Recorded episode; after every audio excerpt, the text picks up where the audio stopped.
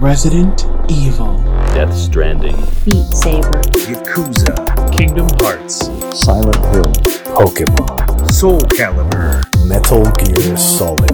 Silent Hell, Final Fantasy. Les secrets et anecdotes de vos jeux vidéo favoris, c'est tout de suite dans un nouvel épisode de Tu savais que...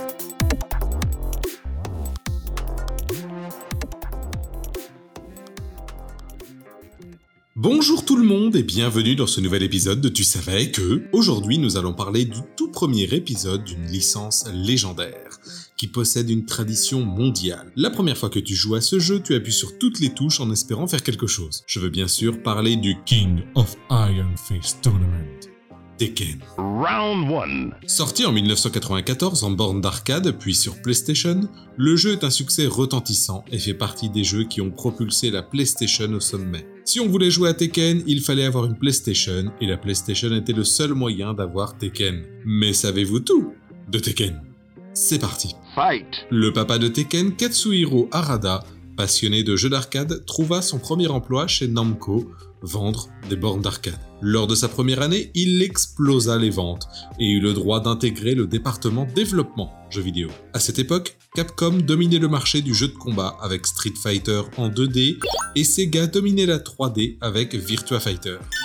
L'idée était de trouver un moyen de concurrencer Sega. Et pour ça, il fallait trouver un moyen d'animer correctement des personnages en 3D. Une solution simple s'offra à Namco. Des anciens de Virtua Fighter sont venus travailler pour Namco. Tout simplement. Dans l'équipe figuraient donc des anciens de Virtua Fighter et des gens ayant travaillé sur Knuckles Heads, un jeu de combat 2D de Namco. Le défi était d'animer correctement des corps humains en 3D donc.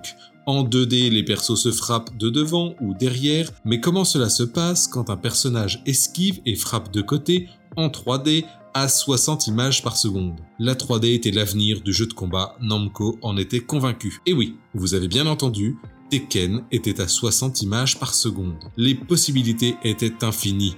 Retranscrire différents arts martiaux était enfin possible. 8 personnages de base, ayant chacun des centaines d'animations différentes, cela demande des ressources. L'équipe s'agrandit pour arriver à 50 employés. On apprend toujours lorsque l'on fait quelque chose pour la toute première fois. Par exemple, Arada regrette qu'à l'époque, il n'y avait pas vraiment de ligne directrice dans le design des personnages, alors que c'est finalement cela qui donne de la personnalité au jeu. Entre un clone de Bruce Lee, une amérindienne, un biker, un ours ou un sumo, chaque personnage a sa personnalité. Arada indique également que l'équilibrage du jeu était fait manuellement. Un coup fait trop de dégâts, hop, on réduit le chiffre un peu au pif. Il a fallu attendre la moitié du développement de Tekken 2 pour que l'équipe utilise des tableaux et autres formules de maths. Jack pouvait faire un combo infini ou même mettre KO en un coup. Tekken s'est bien vendu en salle d'arcade, mais même si le jeu était présent un peu partout, on dépassait rarement les deux bornes par salle. La PlayStation fut vue comme le parfait support pour le jeu grâce à sa manette. 4 boutons, un pour chaque membre du corps. La console utilise également le CD, ce qui est presque parfait pour le jeu vu la quantité d'informations à contenir. Presque car malgré tout, tout cela ne suffit pas à Tekken. Dans la version arcade, lorsque vous sélectionnez un personnage, cela déclenche une animation, pas sur PlayStation.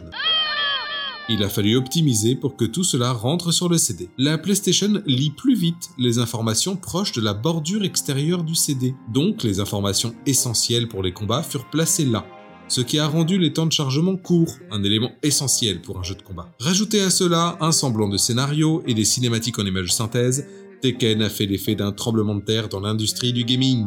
Le jeu s'est le plus vendu en Europe, ce qui est d'ailleurs une constante dans l'histoire du jeu. Aujourd'hui, il est impensable de ne pas citer Tekken lorsque l'on parle de jeu de combat. Le premier jeu a posé une base solide et le tout a été renforcé par le ciment de Tekken 2 et l'apothéose fut Tekken 3 qui fut la cerise sur le gâteau. You win. Quelques anecdotes en vrac maintenant. Continue. On va commencer par la plus connue, et bien Tekken ça veut dire Iron Fist, tout simplement. King of Iron Fist Tournament. Round 2. L'inspiration de Bruce Lee pour le personnage de Law est évidente, mais n'a jamais été rendue publique par Monsieur Harada. Un clin d'œil plus subtil que le reste est présent sur le costume secondaire de Law, le chiffre 3 écrit en bleu dans son dos. Blue Free, Bruce Lee. Round 3. En 2012, un musée Tekken a ouvert à Osaka et Tokyo. Prix du ticket d'entrée? Rien. Plutôt sympa. Euh, je n'ai pas trouvé d'infos pour savoir si c'est encore ouvert, mais en 2017, ça l'était. Tekken a été le tout premier jeu PlayStation à faire plus d'un million d'exemplaires. Tekken était disponible à la sortie de la PS1 et a obtenu ce score en moins d'un an. Bravo. Great. Notre cher monsieur Harada, le papa de Tekken, a doublé trois personnages dans le jeu.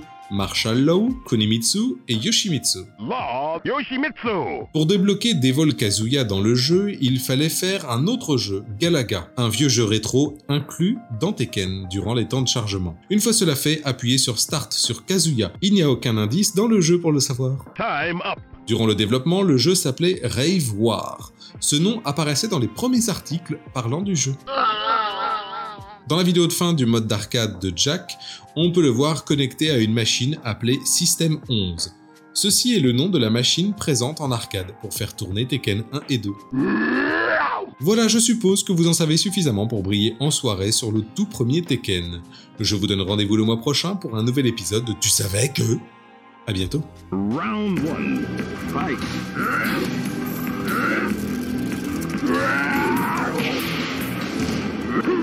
Yeah.